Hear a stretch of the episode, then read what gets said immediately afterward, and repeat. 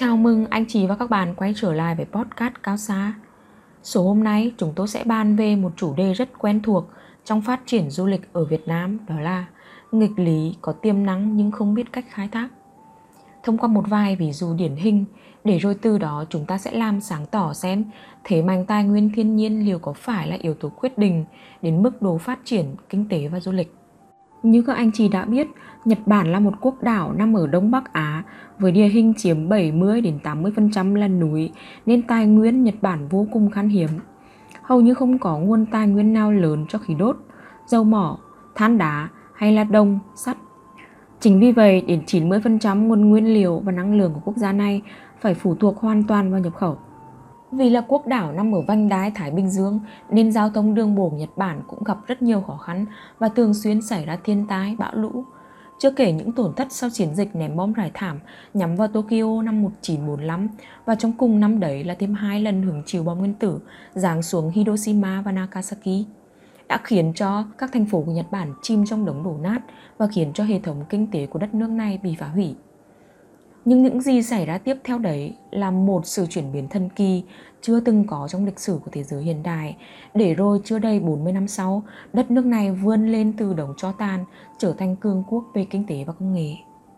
Trong cuốn sách Phép màu kinh tế Nhật Bản, các yếu tố cơ bản và chiến lược tăng trưởng, tác giả Masahiro Takada đã mô tả sự phục hồi kinh tế đáng kinh ngạc ở Nhật Bản từ đầu những năm 1950 đến đầu những năm 1970, không chỉ là kết quả của các cuộc cải cách và chính sách đặc biệt của chính phủ mà còn nhờ nỗ lực tích lũy, làm việc chăm chỉ và sáng tạo của người dân khi đã kết hợp thành công tất cả các kiến thức và kỹ năng thu được từ nước ngoài và sau đó cải cách chúng để phù hợp hơn với hệ thống của mình.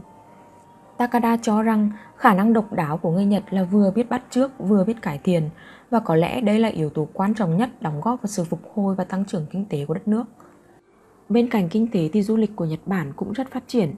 Để anh chỉ dễ hình dung thì năm 2017, lượng khách quốc tế từ Nhật Bản đã đạt 28,6 triệu lượt so với 12,9 triệu lượt của Việt Nam, gấp 2,2 lần. Để đạt được điều này, chính phủ Nhật Bản đã rất tập trung vào phát triển văn hóa, khuyến khích sự giao lưu giữa các nền văn minh và mở cửa đón chào tất cả du khách trên thế giới. Vì lẽ đó mà Nhật Bản hiện đang là một trong những điểm đến thu hút hàng đầu của châu Á chỉ đứng sau Trung Quốc và Thái Lan và xếp thứ 12 trong bảng xếp hạng du lịch thế giới. Minh chứng rõ ràng nhất của điều này thể hiện qua những mùa lễ hội của Nhật Bản. Người ta không biết chính xác có bao nhiêu lễ hội được tổ chức ở Nhật Bản mỗi năm, nhưng theo một ước tính hợp lý cho thấy con số này có thể lên đến 300.000 lễ hội lớn nhỏ diễn ra trên khắp đất nước, mà trong đó có nhiều lễ hội địa phương đón đến hàng triệu lượt du khách mỗi mùa.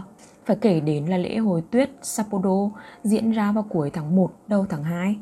Lễ hội té nước thiêng Omizutori diễn ra vào tháng 3. Lễ hội hoa anh đào diễn ra vào tháng 4. Lễ hội thờ thần Kanda diễn ra vào tháng 5. Lễ hội Tenzin, lễ hội Gyeong diễn ra cuối tháng 6 đến hết tháng 7. Lễ hội đèn lồng Obon diễn ra vào tháng 8. Lễ hội cầu móng mùa màng bội thu Kishiwada Danjiri tháng 9, vân vân và vân vân. Có thể thấy ở Nhật Bản có rất nhiều những lễ hội truyền thống liên quan đến tôn giáo tín ngưỡng, nhưng cũng có không ít các lễ hội khác thuần túy bắt nguồn từ những trải nghiệm, đôi khi còn thiên về thử thách sức bền và ý chí con người. Điểm chung của những lễ hội này là thường được tổ chức với quy mô rất lớn và hoành tráng. Ví dụ như lễ hội đốt núi thì phải đốt cả quả núi cao hàng trăm mét. Lễ hội ánh sáng thì phải thắp sáng hàng thửa ruộng bậc thang. Ở lễ hội tuyết Sapporo, có năm không có nhiều tuyết rơi, quân đội Nhật Bản còn được điều động để mang tuyết từ phía Bắc lên cứu lễ hồi. Thực tế này là một lần nữa cho thấy người Nhật Bản thực sự rất sáng tạo khi họ không để mình bị giới hạn bởi sự thiếu thốn tài nguyên. Họ luôn có thể tìm ra những nguyên liệu rẻ, tiết kiệm năng lượng và cách làm dễ, hữu dụng để biến những ý tưởng trở thành khả thi. Chính vì thế mà các lễ hội của Nhật Bản luôn có sự tham gia đông đảo của người dân lẫn du khách dù diễn ra trong nhiều ngày và du khách còn được yêu cầu mặc đồ truyền thống để hòa cùng bầu không khí của lễ hội. Đặc biệt nhất là tại Nhật Bản, lễ hội của mỗi địa phương lại mỗi khác. Mỗi lễ hội lại mang một chủ đề, khi thì nói về một sự kiện, khi thì nói về mùa màng bồi thu, khi thì là niềm vui lao động, hoàn toàn không bị giới hạn bởi tôn giáo tín ngưỡng. Mà tôn giáo tín ngưỡng lúc này lại là trí thức để biến những hoạt động vốn là đời thường trở thành tinh túy. Đến đây có lẽ không khó để anh chị nhận ra là đất nước Nhật Bản có thể thiếu tài nguyên thiên nhiên. Nhưng họ đã rất sáng suốt và đồng lòng khi lựa chọn cho mình hướng đi để phát triển sản phẩm du lịch sáng tạo, dựa trên nền tảng văn hóa lâu đời. Vậy nhìn lại, thế mạnh của chúng ta ở Việt Nam là gì? Và chúng ta có thể học hỏi điều gì ở Nhật Bản để phát huy thế mạnh đó? Mời anh chị và các bạn đến với ví dụ thứ hai của chúng tôi trong trường hợp của Mai Châu Bản Lác đã từng là một điểm đến du lịch rất hấp dẫn ở nước ta để làm sáng tỏ vấn đề này. Vào những thập niên 70, khách Liên Xô vốn là đoàn chuyên gia lên xây dựng thủy điện Hòa Bình rất thích đến Bản Lác bởi cảnh quan thiên nhiên đẹp, suối trong, không gian yên tĩnh do các hồ gia đình thường ở cách xa nhau. Đặc biệt, ở bản có nhiều ao nhỏ xung quanh các khuôn viên nhà sàn. Do đó, khách đến bản rất thích ăn cá vì dễ dàng lựa chọn và đánh bắt cá lên để chế biến món ăn ngay tại nhà sàn. Bản Lác bấy giờ vẫn còn duy trì tập quán sản xuất nông nghiệp truyền thống với hệ thống thủy lợi mương phai lái lìn mang đầm nét văn hóa Thái. Trong bản có nhiều cây to được người dân trồng lấy bóng mát. Xung quanh bản có nhiều con nước to, cối giã lúa sử dụng sức nước, nhiều máng nước dẫn nước từ suối về tận các gia đình phục vụ sinh hoạt. Bên cạnh các hoạt động sản xuất nông nghiệp, các gia đình còn có nghề phù là đan lát mây tre và thêu dệt thổ cẩm, chủ yếu được thực hiện bởi những người phụ nữ trong gia đình. Khách chuyên gia Liên Xô rất thích mua sản phẩm trang phục truyền thống ở đây như mua chăn hay mua túi thổ cẩm của người Thái về làm quà kỷ niệm nên một số hộ dân thường bán hàng thổ cẩm do gia đình tự sản xuất cho mang về. Vào thời điểm đó, mặc dù số lượng khách đến bản hiếm khi vượt quá chục người và thời gian đến không cố định, nhưng bản Lác đã là một trong số ít những địa phương có dịch vụ đón khách du lịch tham quan và ngủ tại cộng đồng.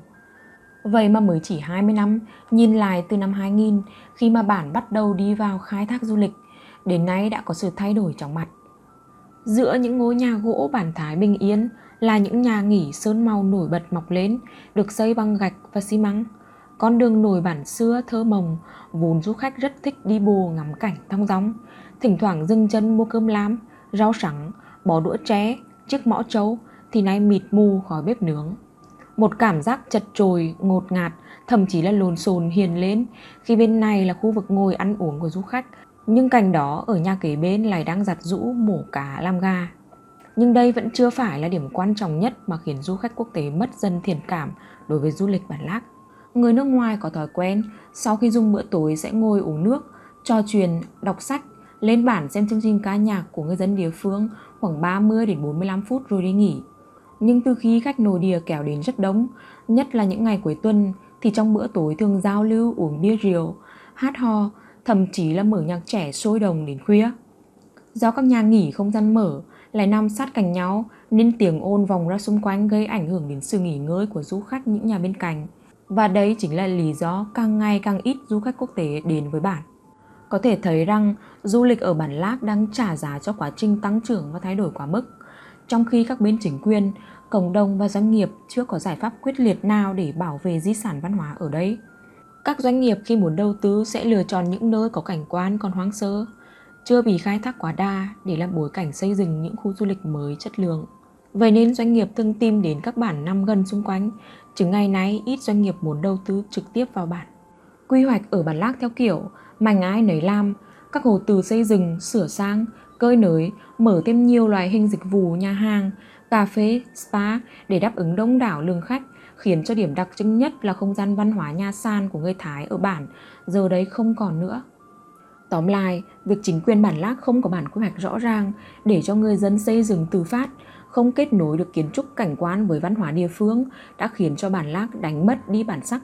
Thứ mà khi không được tuyên truyền và quản lý đúng đắn thì dù có là người sống ở chính địa phương cũng không thể nào nhận ra đâu là lời thế đích thực của địa phương mình để mà phát triển. Quy hoạch kiến trúc và cảnh quan là nền tảng để tôn vinh những giá trị văn hóa. Vậy nên khi nó làm không tốt, chính nó cũng sẽ phá hủy văn hóa. Chắc hẳn anh chị và các bạn đang tự hỏi, thế phải phát triển quy hoạch kiến trúc cảnh quan như thế nào mới là đúng đắn? Câu trả lời sẽ nằm ở ví dụ cuối cùng này của chúng tôi. Shida Kawago, ngôi làng được mệnh danh là ngôi làng cổ nhất Nhật Bản năm 1995 đã được UNESCO công nhận là di sản văn hóa thế giới và được nước Nhật đưa vào danh mục di sản cần bảo vệ đặc biệt. Theo các tài liệu khai quật, người ta phát hiện ra dấu vết của việc chế tạo thuốc súng và sản xuất tơ lụa đã phát triển ở đây từ những năm 1700. Trong làng hiện có khoảng hơn 100 ngôi nhà, trong đó bao gồm hơn 20 căn nhà cổ bằng gỗ hàng trăm năm tuổi. Cùng một vài ngôi nhà khác được xây dựng mới, nhưng rất hiếm và phải đảm bảo kiến trúc không được đổi khác so với những căn nhà cổ truyền thống. Những ngôi nhà cổ ở đây được dừng theo lối kiến trúc Gaso Zukuri vô cùng độc đáo mà đến nay vẫn giữ gần như nguyên vẹn dáng vẻ ban đầu. Tầng trệt rộng nhất là không gian sinh hoạt, những tầng cao nhỏ dần ở bên trên sẽ làm nơi sản xuất dệt lụa xe tơ. Hiện nay, dân làng vẫn sống trong những ngôi nhà gỗ này, xung quanh nhà thường có hào nước và những mảnh ruộng rõ ràng phân chia ranh giới. Cùng với những thửa ruộng hào nước, tuyết trắng cuối đông, khung cảnh ngôi làng hiền lên tuyệt đẹp như trong truyền cổ tích. Khi đến đây tham quan, Sida Kawago sẽ đón anh chị và các bạn bằng bảo tàng dân gian Tozamake với ngôi nhà Gaso Zukudi đã gần 300 tuổi. Ở đó, anh chị và các bạn sẽ được giới thiệu tất cả những thứ đã làm nên linh hồn Sida Kawago với dáng vẻ của một ngôi làng lúa nước, nhưng ngành nghề truyền thống lại là nhuồm, dệt vải, thủ công mỹ nghệ, nuôi tầm, trồng dâu. Việc người dân thường xuyên giúp nhau lợp lại mái nhà tranh hay đơn giản như cấm tuyệt đối hút thuốc lá để giữ an toàn hỏa hoàn cho những ngôi nhà cổ bằng gỗ đã cho thấy họ đánh giá cao vai trò của quy hoạch kiến trúc cảnh quan như nào trong việc giữ gìn văn hóa sống. Vậy nên họ quyết phải bảo vệ nó như là bảo vật. Bài nói chuyện đến đây đã dài, chúng tôi xin kết lại số này bằng lời chia sẻ của Tatsuya Ozaki, Phó Giám đốc Bộ phận xúc tiến du lịch làng Shidakawa. Chúng tôi muốn phát triển Shidakawa thành một điểm đến bền vững. Muốn vậy, chúng tôi phải xây dựng lại nền kinh tế mà lâu nay vẫn chủ yếu dựa vào du lịch đại chúng. Mặc dù chúng tôi không có ý định phủ nhận hoàn toàn những lợi ích của du lịch đại chúng, vì điều đó đang hỗ trợ sinh kế của người dân ngày nay, nhưng chúng tôi muốn chuyển mình theo hướng cung cấp những trải nghiệm cá nhân hóa hơn để có thể nâng cao giá trị của làng. Thay vì thu hút nhiều khách du lịch hơn, ưu tiên của chúng tôi là duy trì giá trị của cộng đồng địa phương – thông qua các chương trình tương tác được thiết kế để cho phép khách du lịch tận hưởng cuộc sống làng quê. Đó chính là sứ mệnh của chúng tôi trong tương lai. Cảm ơn anh chị và các bạn đã lắng nghe. Nếu các anh chị thấy những câu chuyện của chúng tôi là hữu ích thì nhờ anh chị chia sẻ thêm cho bạn bè và đừng quên ấn vào nút đăng ký để nhận thông báo vào mỗi tối chủ nhật hàng tuần khi chúng tôi đăng số mới. Ngoài ra, anh chị và các bạn có thể vào trang web cao xa gạch ngang vn.com để xem lại những bài viết chuyên sâu về chủ đề vườn đẹp, nhà xanh, các xu hướng xây dựng mới như glamping, làng sinh thái. Chúng tôi sẽ để đường link ở bên dưới để anh chị và các bạn tiền tra cứu. Cao xa hẹn gặp lại anh chị và các bạn trong những số tiếp theo.